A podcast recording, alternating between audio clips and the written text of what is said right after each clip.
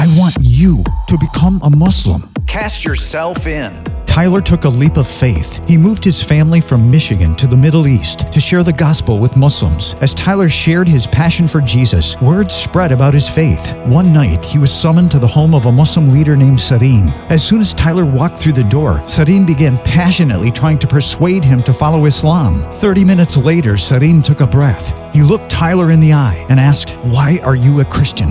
Then the Holy Spirit took over. Tyler shared his journey to Jesus. Sadim asked tons of questions. And four hours later, Sadim said this I would be honored if you would heed my warning and follow me into Islam. But I wonder that I may be the one following you down the path you have chosen to Jesus. And if that's not enough, several women were listening into the conversation and expressed their desire to follow Jesus. Jesus is moving in the Muslim world. Join him, pray, send, go.